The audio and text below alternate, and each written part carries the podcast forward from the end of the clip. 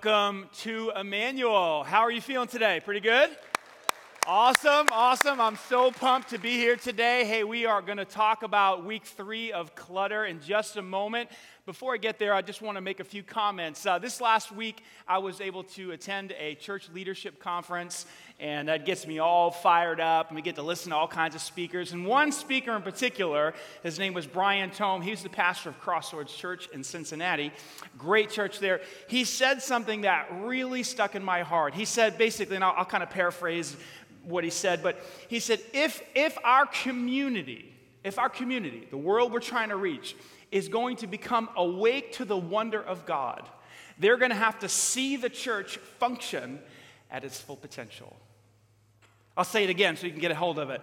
If, if our community, the world that we're trying to reach, is going to awaken to the wonder of God, if they're going to come to know who God is and understand who He is, and that's why the church exists, if they're going to awaken to the wonder of God, they must see the church. The church is not a building, the church is what? It's a group of what? It's a group of people, it's all of us. They must see the church function at its maximum potential. And at this church, we take that very seriously. We try to do all that God has called us to do in this world. One of the things that we do is we try to launch these things called multi site campuses. We have one here in Greenwood, we have one, you're sitting in it right now, if you didn't know. You, we have one in Perry Meridian, and then we launched one in Franklin. And, and through these environments, we, we take the message of the forgiveness of sins and the grace of God and the mercy of God, and we present it week in and week out, and we invite people into this journey of a relationship with Jesus Christ. And we do that week in and week out. And so last year, we launched a campus in Franklin, Franklin, Indiana. Right now, there are services going on. Excuse me, not right now. Tomorrow, there'll be services going on in Franklin, Indiana at 9:15 and 11:15. And can I say something real quick to all those of you watching at Franklin? You guys rock, especially those of you who tear up and set down every single week because we're in a school there, and you labor and you work hard so that your friends and coworkers and neighbors and loved ones can hear the message and come to know God. And so, we, can we give them a hand really quick? Week in and week out. And so we launched that campus in 2015. And, and so now we, what we said was, hey, we want to try to find a permanent piece of property so they don't have to be in a school and be temporary. And so we've been looking for property. We've got our elders looking for property. And, and, and, and so we've been doing that for months. And every single piece of property we've looked at ended up not working out for this reason or that reason. Some pieces had buildings on it, some people, pieces of property were in a floodplain. And so we just kept hitting dead end, dead end, dead end. And so uh, we also raised the money to, to kind of get this piece of property. If you remember Christmas, I said, hey, let's give a big gift at the end of the year. We'll split it up. We'll give some to, to, to Nicaragua to build some clean wells in Nicaragua. And we did that. And we'll take the other half and we'll give it to the property. And so we raised the money for it. We just can't find a piece of property. Well, guess what? Guess what? We may have found a piece of property. It's very, very exciting. It's in a great location. And, and so we have some experts looking at it, trying to figure out is this, the, is this the piece? Does it have everything we need? Is it going to work out? And so it looks very, very promising. So, two things really quick before we get to my talk. I'm going to ask you to continue to pray that this is the piece of property that works for us, okay? So pray that prayer. This is a big deal. We cannot be in that school. You guys cannot be in that school forever. I know it's hard. I know it's difficult. But so we need to we need to get that whole thing going. And then number 2, I'm going to also challenge you to be faithful in your giving. As Jenny mentioned a few moments ago, that if everyone does their part, it adds up to a lot of money and money and we'll be able to build that campus. And so some of you have also asked, "Hey, is there a way that I can give specifically to the Franklin project or the Franklin property. And so, what we did on our website, if you give online, we actually created a Franklin property tab. So you can go there and you can also you can give to the property that way. So. Uh, very excited about what's going on. God is moving in a big way. Hey, if our community is going to become aware, awaken to the wonder of who God is, they're going to need to see the church function at its full potential. And so that's what we're trying to accomplish. So, very, very exciting. You guys excited about that? Awesome, awesome. So, we're in week number three of clutter, and what we've said in this series is that in the same way that our lives can get cluttered, in the same way that our garages can get cluttered, in the same way that a drawer or a bedroom or let's the back of your car, the trunk of your car. In the same way that that kind of stuff gets cluttered, our closets can also get cluttered. There are reasons why our closets get cluttered, are they not? We talked about that, right? There are, eh, and in the same way that there are reasons that our closets get cluttered, there are also reasons that our lives get cluttered. We think we can do it all. We, we think that we, we have a fear of disappointing people. We talked about that last week. And so today, what I want to do is kind of dive into this third area. But before we get there, the consequences the consequences of having a cluttered closet or a cluttered trunk or a cluttered drawer or a room or whatever, yeah, they're minimal. You know, somebody might stop by your house unannounced and they might see the slop you know what I'm saying? You're embarrassed. There's some consequences there. Somebody might take a peek into the back of your car and, like, oh, you're one of those people. You know, some embarrassment, right? Uh, if they find out that you've got too much messiness or whatever, it's, there's some consequences. But the consequences of a cluttered life are enormous, are enormous. They're so much more significant when your life is cluttered. See, it's, it's, it's, it stops us from making our highest contribution when our lives are cluttered. When our lives look like this, and we've been using this graphic, each week, when all of our energy is pulled in in a hundred different directions, we make very little progress in many directions, and we fail to make our highest contribution. That's a lot more significant of a consequence than being embarrassed because our closets are cluttered or we have a drawer in our house that's all messed up, right? So, what we wanted to do is get our lives to look more like this. So, during this series, is to declutter our lives so that we can focus our energy, so that we can make a bigger impact with our lives. That's really been the whole concept behind this series. God has good works designed for you to accomplish in this world. Your job is to figure out what those works are and perform them, execute them, do them, walk in them with your life. And so we talked in week one about, you know, accepting the reality of limitations in your life, which we don't want to do, but we have to do, or we accepting the reality of trade-offs, and that was in week one. Last week we talked about caring more about what God thinks than what about what man thinks, so that so that we can stop, so that we can say no to all of the things that are going on in our life or some of the things that are going on in our life. And then we said, hey, set your priorities because if you don't set your priorities, someone else will. You with me? Is anybody here? Was anybody here last week? Did you work on that? Did you set your priorities and your roles and your goals? Anybody? Yes, all right. We got some we got some people that did that. That's very very exciting. You have to have a burning yes inside if you're going to look at somebody and say, "I'm sorry, I can't do that," right? And if you don't have a burning yes inside, you're going to be saying yes to everybody and then your life's going to get cluttered and then you won't accomplish what you're supposed to do. Okay? And so today what I want to do is look at this third this third reason. Why do our lives get so cluttered? In your notes there. Our lives get cluttered because we don't we don't make the time, we don't create the space to clean up our mess. See, here, if you're like me, here's what happens. When I get home, uh, I'm so, you know, busy or going, and I got to get the kids to a practice or go to a game or get to this or, or eat dinner or go to a workout or something that I take my shirt off and I take my pants off, and here's what I do I just, I just do that. And then, and then the next day, guess what? I do that again. And I only have one shirt up here, but, but here's what happens over and over and over. And before I know it, it's Friday, and I have like seven shirts or five shirts and a couple pairs of pants, a couple pairs of shorts, some socks, and socks are usually somewhere in this area on the floor. Anybody else do this? I don't know why I have this chair in my room. It's just, it just catches clothes. It's just such a bad habit. And over the week, there's an accumulation factor. And now I have a, a heap, a disorderly heap, which is what, which is what clutter looks like. Now, that's, again, that's okay in your house, but in your life, oh, the consequences are enormous in our lives. The, pen, the, the, the, the penalty that we pay for, for all of the buildup in our lives results in us not fulfilling the calling or the, making the contribution that we're supposed to make in our life. Does that make sense?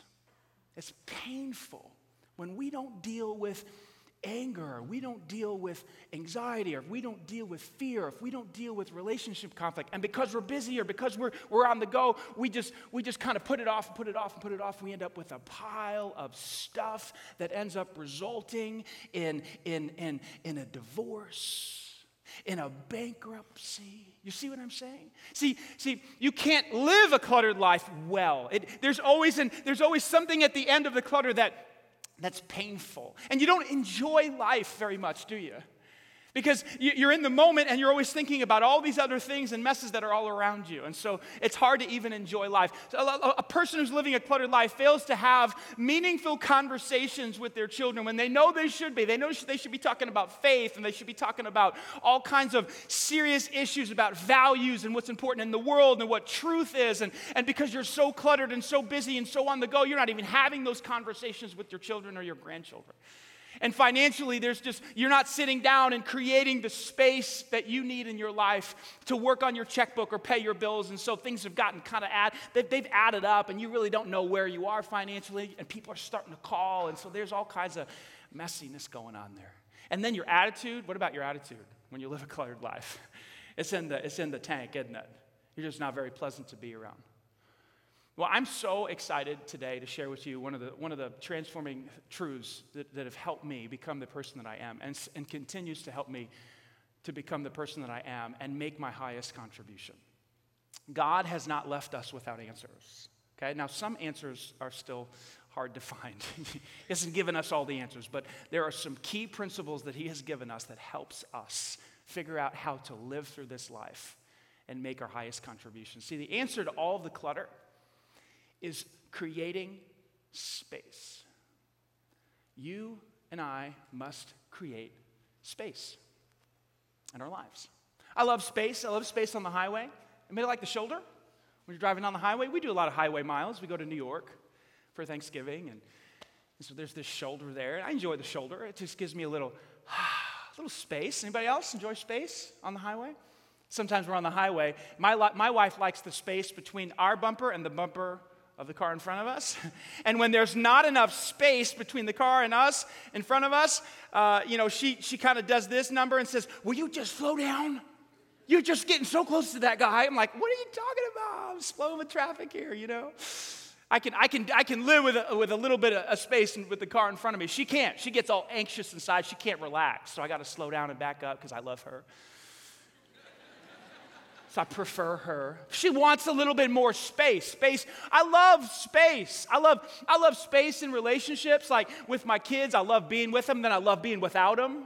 Anybody else know what I'm talking about? There's just that space, you know, the heart grows fonder through distance, or, you know, I think, or something like that. And I, I love space in my money and my, my personal budget. I love space with the budget here at the church. What do I mean by that? Just extra, just, just like in an account, like, like three months' expenses just sitting in an account that if I, you know, lose my job or something like that happens, that, that, that, that there's a, hopefully that doesn't happen, by the way, but, but, but, you know, that, that, there's, that there's just this space that, hey, we don't have to like freak out because we got three months of expenses in a, in a, what Dave Ramsey would call an emergency fund. Here at the church, we have an emergency fund. And, and I'd like it to be a little bit bigger, but it's enough for us to say, hey, if something happens in the world, we won't, we won't start freaking out. See, that all that is is just margin or space. It's just, it's just time. See, and what happens with our closets is I don't take the time, two or three minutes to, you know, get the shirt out and I mean, how long does it really take? You know what I'm saying? I mean, all you, uh, you just, you just put the dang thing on a hanger and you put it away. And if you, if I, what's wrong with me? See, I just, I just haven't created the space. Go, go, go, go. When I don't do that, I get a pile. Sometimes it's a pile of anger. Sometimes it's a pile of worry. Sometimes it's a pile of pride. Sometimes it's a pile of resentment against somebody that's crushed me. And life gets all icky, complicated. God gave this principle of space creating, okay, to his people of Israel when they came up out of Egypt. Incredible. They had been in slavery for 400 years. They, the, the people who knew what it was like to be free had all died. The, the people who were alive, they only knew wake up and you work sun up till sundown, go to sleep, wake up, sun up till sundown, go to sleep seven days a week, 365 days a year for 400 years. That's all they knew. They were slaves. Then all of a sudden, God delivers them out of Egypt and he's got to recreate their whole way of life, their whole way of existing. He had to create a whole new economy, a whole new uh, system of government, and so he gives them 600, over 600 laws. Of course, 10 of them rose to the top. They're called the what? The 10 commandments. One of those commandments deals with space, it deals with time. Listen to Exodus chapter 20. Remember to observe the Sabbath day by keeping it holy. You have six days each week for your ordinary work. Listen to what he continues to say. But the seventh day is a Sabbath day, say with me, day of rest, dedicated to the Lord your God. And on that day, no one in your household may do any work. This was such an important law that God said if anybody breaks it, they die. Aren't you glad you weren't living back then? and they did, in fact, execute a few people for working on the Sabbath. What's going on here? You know, you know what's going on here? God's saying, hey, here's the deal. You guys have no idea how to live outside of this idea of slavery. And so what's going to happen is if you don't if you don't create some space and some margin to stop working, stop producing, you're going to use your freedom to work 24/7 because that's all you know, 7 days a week, 365, and you're going to start to realize, man, we can make more crops and we can make more money and and you're going to become self-sufficient. You're going to forget about me. You're going to think you did it all by yourself. You're going to start to be confident in yourself and you're going to deny me and forget about me. So here's what I'm going to do. I'm going to create some space for you to stop working. I'm going to create a window, some time, some margin for you to remember who delivered you out of Egypt. Who is your source of strength? Who is your source of hope? Who is the one that gives you money? All of that stuff. I'm just going to create some space. And here's what you're going to do on that, during that window, during that time. You're going to focus on me. Wow. Just this idea, just this space, just this margin. How does that, how does that apply to your life and my life? Because I know some of you are thinking, yeah, but that was like thousands of years ago. It, are we supposed to keep the Sabbath today? That, are the Ten Commandments for today? Well, a couple of them are really good. You know, like don't covet your neighbor's wife. That's a good one to follow. it gets you in trouble when you do that. Right? Some of them are really. I believe the Sabbath principle is applicable for us today. Now, I don't think anybody should die if they don't keep it, okay? But the idea is transferable to our lives because we, are the same way. We just, we just forget about God. We think we could do it all. We think it's all up to us. We just think that, that, that we're the source of strength and we, get, we have it in us. So, how does the Sabbath help us today? How does the Sabbath work for us today? How does the Sabbath help us to declutter our lives? There's three ways. The first thing I want to see, I want you to see though, is from Mark chapter 2, is something that our Savior said about the Sabbath. Mark chapter 2, Jesus said this the Sabbath was made for who? For you, for me, not man for the Sabbath. Man was not created to support the law. The law was there, is there to help us. So there's three specific ways that the Sabbath or this time, this space, this, this room is supposed to help us. You ready for it? Number one, in your notes there. The Sabbath creates space to refresh. It creates space to, to refresh. See, if, if the American way is this right here. Just you know, there's no limits. You can do it. Work as hard as you want, work as many hours as you want. You know, just keep your foot down and press hard, and you can have everything in your life. And, and so the temptation, not all of us, but, but some of us have bought into that, and there's, no, there's some good to that. But the idea is that push and go and push and go and push and go and never take a break. And I'm telling you what, if you do that for, for a good stretch, maybe 10 years or something, 15 years, this has been documented, this, there's studies done on this. What happens is that the, the soul breaks down, the body breaks down when you don't take time to refresh. Emotionally, what I'm talking about, I'm talking about things like anxiety building up, and because you haven't created space, you just kind of threw it over here and all of the issues that are going on in your life and all of the pressures, and you don't take time to process that and talk to somebody about that and see a counselor about that. And all you're doing is taking your shirt off and throwing, oh, well, I got to go to work tomorrow because I don't have time to deal with that. Emotionally, what it builds and it builds and it builds, and ultimately until you have something called a nervous breakdown or you have start having anxiety attacks or something, something's happening inside of you that is negative because you haven't created space to deal and process with life. You with me? You understand that? Some of you are living that out right now because you haven't created, you haven't, you haven't put this principle called Sabbath keeping into practice. And then physically, I mean, how many, how many times do we need to hear a story about a 55 year old, you know, business leader who's, who's, you know, built this company and, and, and worked hard and done all these things. And all of a sudden, at the age of 55, they have a heart attack. Because they've worked so hard and they've neglected their diet and they just push and push and push and push and push. Then they have a heart attack and now they're a changed person on the other side of the heart attack. They're like, oh, you know, I take Saturdays off now. like, I just chill out. Like, I just eat salads now. On the back end of the heart attack, they're all wise now, right? What happened? They drove their body into the ground until it, it basically gave them a warning sign, almost killed them. Sometimes it does kill them. They don't have a chance to get wise on the back end of it when we don't take time to refresh. Listen to Leviticus 23.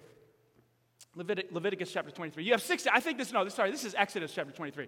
You have six days each, uh, each week for your ordinary work, but on the seventh day you must stop working. This gives your ox and your donkey a chance to, say it with me, because you can't push the animals every day, all day. They're going to die. then he starts talking about, you know, the slaves and the, and the foreigners that were helping out. Listen to this. He continues. It also allows your slaves, the foreigners, and the foreigners living among you, to be what? Refreshed. If you just push them and push them and push them and push them, they, something negative is going to, something is going to fall apart in your life. It could be a relationship with a child or a marriage or something, or your health or your emotions. Pastor Bill Hybels did this the first 15 years of his church, Willow Creek Community Church, one of the largest churches in America, one of the most influential churches in America. For the first 15 years, he pushed and pushed and pushed and pushed and pushed. Something broke in him year 15. He wrote a book about it and it took four years for him to recover. Four years of counseling. For four years, Willow Creek Community Church limped along because their senior pastor was losing his mind because he wasn't taking breaks. Listen to Leviticus 23. You have six days each, six days each week for your ordinary work. But on the seventh day, it is a Sabbath day of complete rest, an official day for holy assembly. He, uh, he, continues. It is the Lord's Sabbath day, and it must be observed wherever you go. See, the way that we get refreshed is not, this is not a day off. Let me, let me just clarify. This is not a day off from work, it, it involves that. But that's not how you get refreshed. Oh, I'm not going to go to work today. It's part of it. You do no work on the Sabbath day, this time period. But the way that you get refreshed is by reorienting your life around God. It's the day for a holy assembly. What was the holy assembly? The holy assembly was when all of the people of Israel got together and they read from the words and they sang their songs and they lifted their hearts and their souls to God. And they drew strength and, and hope from Him. And that is the Sabbath. That's what the Sabbath is all about. Now, I know some of you are thinking, man, a, a whole day of that? How am I going to do that? I understand, especially if you got young kids. I know, been there, been there. Our kids are still kind of young, but they're out of that crazy stage. You know what I'm saying? Two, three, four. Wow. You need to pray for some of those parents that have those kids at that age. But I understand. So, so if you can't do eight hours of focusing your whole you know, mind and heart on Jesus and God, and you know, you, you're just there in this kind of monkish you know, prayer mode, okay, I'm not suggesting that. If you can't do all of that, take two hours. Take three hours and you put your stupid phone away. You get off your stupid Facebook and you turn stuff off and you go somewhere and you get away and you just say, Jesus, here I am, and I'm running on empty. And I got some anger stuff that's built up, and I got some worry stuff, and I'm mad at my husband, and I'm mad at my son, and, and I got all kinds of problems here, see? And I need you to come in here and heal me up, and I need you to refuel me because I'm about to lose my mind two, three hours, four if you can, and you let Jesus and you let the Spirit and you let the Father work on your soul. I would not be standing here today if I didn't practice the Sabbath. I'd be gone, taken out, fried. I would have gave up as your pastor. It refreshes you. It puts his Spirit back in you. It gives you strength to go back into your life and deal with what you have to deal with. Number two, Sabbath creates space for you to reflect, for you to reflect. I can't believe how many people don't reflect on their life. I can't believe how many people don't reflect on their day. And because we don't take time to reflect, and what I mean by reflect is evaluate, okay? Review. When we don't reflect or evaluate or review how our days are going, we don't learn anything. And so, what do we do? We get caught up in negative habits, negative patterns. And when we keep doing the same thing over and over and over, we continue to get the same what? results, right? But we want a different life. We want something to change. We want more joy. We want a better marriage. We want better relationship with our kids. And we want all that stuff. But every single day we're doing the same stuff expecting a different result. That's craziness, is it not? The Sabbath is this time period where God says, I want you to reflect. I want you to evaluate. I want you to look back on your life. And if you don't, you'll be like the proverb. You'll be like Proverbs 26, verse 11 here as a dog returns to its what? That's gross. Many of you have a dog. I have a dog. I've seen this. I didn't realize how powerful the Bible was until I got a dog. I see it and I'm like, why? Why? You have kibble right over there. It tastes so much better. Nope. He goes back to his vomits, and everybody in the house goes, oh. So fools repeat their follies. It's just as gross when a person continues to do the stupid things that are destroying their life every single day. And you look at them and you go, "Why? You just you just made that mistake a month ago. You just made that you just stepped in that pothole a week ago and here you are again?" That's what happens when we don't evaluate. When we don't take the window, the time, and the space to look at our days and to look at our week and figure out what's going on in our hearts and why did we do that meeting and why did we say this and why did we respond this way and why did we spend three hours with that person and why. And if we don't look back and reflect, we're not going to get any better. Does that make sense? See, I believe this with all my heart, and it's in your notes there. When you evaluate, you can eliminate. When you evaluate, you can eliminate. You can discover what's not working, what relationships you need to spend, what people you need to be spending less time with, what activities are causing you to, to not reach your goals or whatever it is, or progress in the areas of your life. When you evaluate, you can be, you get clear you, on, on what needs to go and who needs to go. Are you with me? It was the philosopher Seneca who said this way, who said this.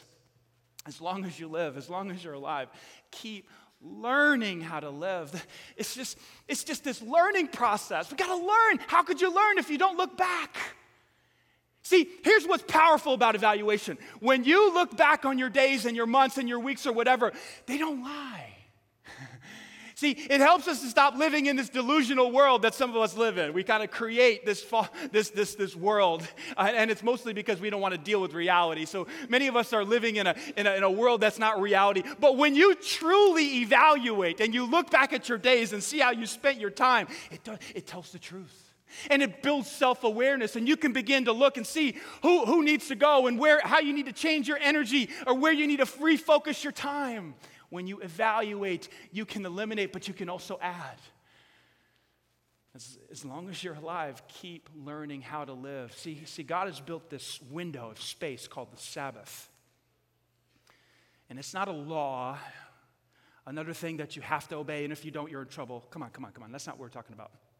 It's a principle that God gave to us, it's for us, it's for our souls is for us to live a life in such a way that we can make our highest contribution.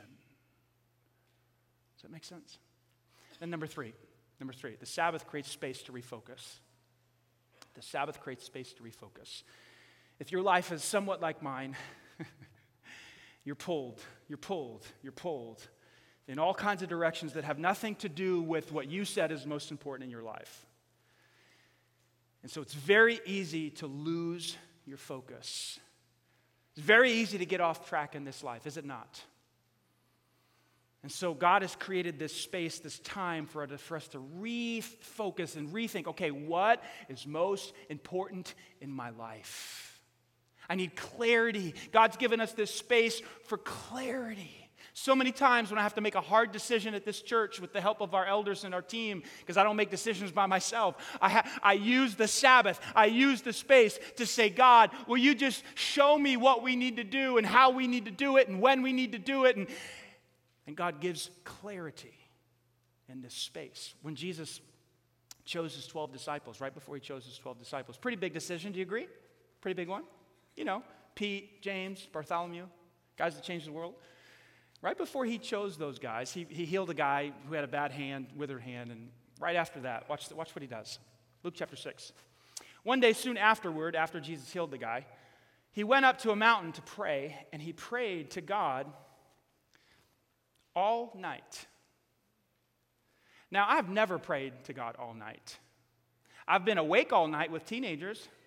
I would not recommend that, by the way takes years off your life, I think. So I'm going to die a little early because I did one too many all nighters with teenagers. but I've never prayed all night. But Jesus gets away from the crowd and he prays all night. Watch what happens next.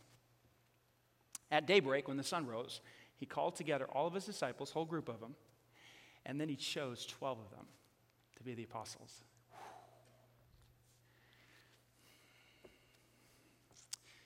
You know who that is? That's the characters from Frozen. let it go, let it go. You want me to keep going? So the whole world needs to know. I don't even know the words, but, but this is a this is a snow globe, and this is a great illustration. This is this is how life goes sometimes. In fact, this is how life goes all the time. Can you see that? Can you see the snow? Craziness. People and demands and asking, and oh my gosh, you got who, whose, whose brother died, and who's this, who would happen. And just go, go, go, go, go. We got to go to this game. We got to go to this. We got to go here. We got to do. Ah. You know what Sabbath is? Sabbath is just being still and letting all of the anxieties and all of the issues and all of the demands and all of the requests float to the bottom so that I could see clearly. And that's what you see Jesus doing right here. The helter skelter. Sometimes they got so busy, they didn't even have time to eat. Jesus was healing people, people were coming at him from every direction. What about lunch? We don't have time to eat. But he would intentionally create this space so that he could see clearly and talk to his heavenly Father and choose the 12. How do you expect to, to, to see clearly if you're not taking time to let all of the issues settle? If you're not creating the space, you won't. And you're going to make bad decisions over and over and over. And that's going to accumulate in your life. This is what Sabbath is right here letting it all settle down. It's noise, that's what it is. the constant noise stops us from hearing the voice of God and stops us from what seeing, seeing what's most important. So here's what I'm going to recommend to you. I'm going to recommend two things in your notes when it comes to space. Do a create a weekly space, a weekly space in your life. I do it on Fridays. I don't do it all day, but I take two to three hours on a Friday and I will go somewhere and I will just, I will stop working. I won't produce sermons. I won't do anything that has to do with producing something for this church or for my family. And I'll just do some evaluation. How am I doing? I'll look at my calendar, look at my days, see where I spent my time. And that's powerful. But there's something even more powerful that I'm just now starting to practice more. And this is the second time I've done it. Well, I've done it a lot, but not consistently. But I'm, now I'm doing it more consistently. And that's called quarterly space. About every 90 days, I'm getting away, I'm going somewhere for an extended period of time to do an in depth review of my days my actual days on a piece of paper, which of course you have, if you don't write it down, you're not going to be able to evaluate anything. So I strongly encourage you to keep some, t- some sort of tally or journal or weekly record of your days. Otherwise, you'll have nothing to review. So you get to this spot every 90 days, and you look back over the last 90 days, and, all, and, and you just you really ask this question right here. This is, the, this is the really powerful question. Have I spent at least 80% of my time in my highest priorities? Because you're gonna have you're gonna have that 20% wiggle room, right? It's just things happen, you gotta go, and, and, you, you gotta respond. You can't say no, right? But have I spent the majority of my time, 80% on my highest priorities? And man, if you can look back over your last 90 days and you can see that you did, whew, that's powerful. You know at that point you're, you're hitting on all cylinders. Whether it's your role as a Christ follower, your role as a husband or a wife, or, or, or a father or a son, a, a father or mother, or, or a co or a worker, employer, or an employer, employee, you look at that, you say, wow, 80% of my time functioning, hitting on, spending time in my top priorities. Or if you're not, then you know how to make adjustments. And then what you do for the next, you know, part of the time is to look forward at the next 90, 90 days. And you say, okay, what are my top priorities? What do I need to be functioning, working on in each one of my roles? And you write those down, you start to plan those out. Powerful, powerful stuff. This is the purpose of the Sabbath. It, it, it, it creates time and space for you to refocus your life. Pablo Picasso said this. You know the famous artist? Without great solitude, no serious work is possible. I believe that with all of my. No serious work is possible. You can get some stuff done, but without taking time apart, no serious work can be done. I'm talking about making a high contribution in this world with your life. You need time to be refreshed. You need to reflect and you need to refocus continually every 90 days. Let me ask you a couple questions as we come down the home stretch here. Number one, are you running your soul into the ground? Are you just running it right into the ground? Foot down, 100 miles an hour, go, go, go, go, go. Are you repeating the same mistakes over and over and over in your life. If you, if you are, it's because you don't have time. You're not, you're not evaluating. And are you living out your highest priorities? Are you doing the things that you feel like God is calling you to do? If, if, if you can't answer those questions in a positive way, the Sabbath. This is not a sermon. This is a way of life. This is how I've been trying to live my life. Imperfectly, yes, for sure. But I'm telling you, and I'll say it again without the Sabbath, without my Friday time, without my off, off-site times, extended periods, I would not be here today as your pastor. I promise you. It keeps me focused, it keeps me refueled, and it keeps me learning how to live this life that God has given me. This one and only life that God has given us. So, what would happen if you did? Imagine what would happen if you began to take a, a weekly space to refresh and reflect and evaluate and, and refocus? What would happen if you did a 90 day offsite, a, a quarterly offsite, and you refocused and you evaluated your last 90 days and you planned your, your next 90? What would happen in five years? Just five. Just, let's just say, are you, you, you plan on being around in five years? Anybody? Anybody? You be here five years? Yes or no? Yeah? I sure would like to be here in five years. What would it be like in five years? Like, what would your life look like? Like, what could happen in five years if you lived this way? Right? Here's what would happen you would make your highest contribution, whatever that is. Whether that's being an outstanding father, an outstanding mother, parents, there's parent of the year because you decided to take create space to have the energy and the passion and the focus and the insight to be the best mom or dad you could be. Wow, man. See, I plan on being here in, in five years, Lord willing. That's my hope. And in five years, I want to make a greater contribution to our community. And here's what happens in the end. Just picture this. This is what Jesus said, Matthew chapter 5. He said, Let your light so shine before men that they might see your good works. Uh oh, uh oh, not God's good works, your good works, things that God does through you, and then say, Glory be to God. Isn't that awesome? See, I'll circle back to what, what I heard, what I first said in this talk. If our community is going to become awakened to the wonder of God, they are going to have to see the church function at its maximum potential. And who is the church?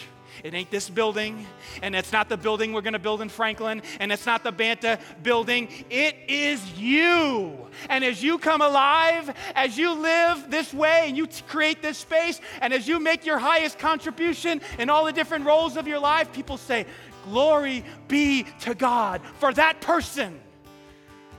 The world is a better place because of her or because of him. Wow, there must be a God. Wouldn't that be something? Imagine. What'd that be like? Anybody want to be invited into that? Now, I just want to create a, a little bit of space right here, right now. No one moving around, no one getting up or disturbing. There is there are a few people here who need to hear what I have to say in this next little space, next 2 minutes. God loves you. He adores you. And he proved it. He proved it by having his son, Jesus Christ, come to this earth and stretch out his hands and die on a cross for you. See, there's no greater love for one human being to, to show love to, to another. There's no greater way than, than, than to die in their place. And that's exactly what Jesus did. He died in your place. He died on a cross so that all of your sin, the thing that was blocking you from being in a relationship with God, would be washed away. He took the penalty for your sin and for my sin. He loves you, and He proved it. And He invites you today, in this moment, to accept the gift of forgiveness, to say to Jesus, okay, I believe you did that for me. I believe that you love me. Would you be my Savior? Would you wash away all my sin? Would you make me one of your very own children? And if this moment is designed for you, I'm going to lead you in a prayer. It's a simple prayer. See, we don't go to heaven by being good people. We don't go to heaven by attending church services or giving money to the poor. Those are good things. I encourage all of them. But that's not how a person goes to heaven. A person goes to heaven by embracing by faith the gift of forgiveness that was provided to us on the cross 2,000 years ago. If you'd like to receive that gift right now by faith, and invite you to close your eyes and bow your head. Simply pray this prayer to Jesus. Say to him, Dear Jesus, right now, just you and him right now. No one else here but you and him. Dear Jesus, thank you for dying on the cross. Thank you for loving me so much that you were put to death in my place to wash away all my sin, all my shame, all my guilt. I now ask you in this very holy moment to be my Savior. I trust you. I put my confidence in you. I want to follow you the rest of my days. May my life from this day forward bring a smile to your face and point others back to you. It's in Christ's name I pray. Amen. Hey, if you just prayed that simple prayer, please, on your way out, on your way out, there's tables in the back. I've got some friends back there. They would love to put a one year Bible in your hands. And here's why this is so significant there's nothing extra special or spiritual about this particular form of the Bible. However, however, they don't print these anymore. We print them with the publisher for this church. Pretty cool stuff because we believe that the way it's broken down into little five minute readings, you can absorb it into your mind. And as you get the Word of God in your heart and in your mind on a daily basis, He begins to guide you and, and reveal His will to you and show you what needs to change in your life. And He begins to talk to you. And so we believe with all of our heart that you need to begin getting the Word of God into your heart. So can, if you want to um, pick one of those up, if you prayed to receive Christ today, totally free of charge. You can get one on your way out at the tables in the back. Can we give God glory today for what He's done? Fired up. Hey, hey. Create the space, create the time to be refreshed, to reflect, to evaluate so you can eliminate and declutter. so that you can refocus your life, so that you can ultimately, ultimately make your highest contribution. Yes? Yes? Let's pray. Heavenly Father, we give you glory today.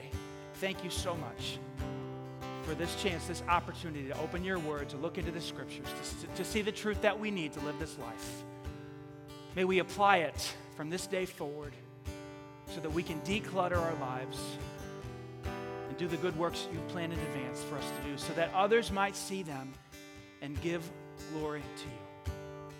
We pray this in Christ's name. Amen. If you prayed to receive Christ, go grab a Bible. Next week, last week of this series called Clutter, bring your friends. You're not going to want to miss it. God bless.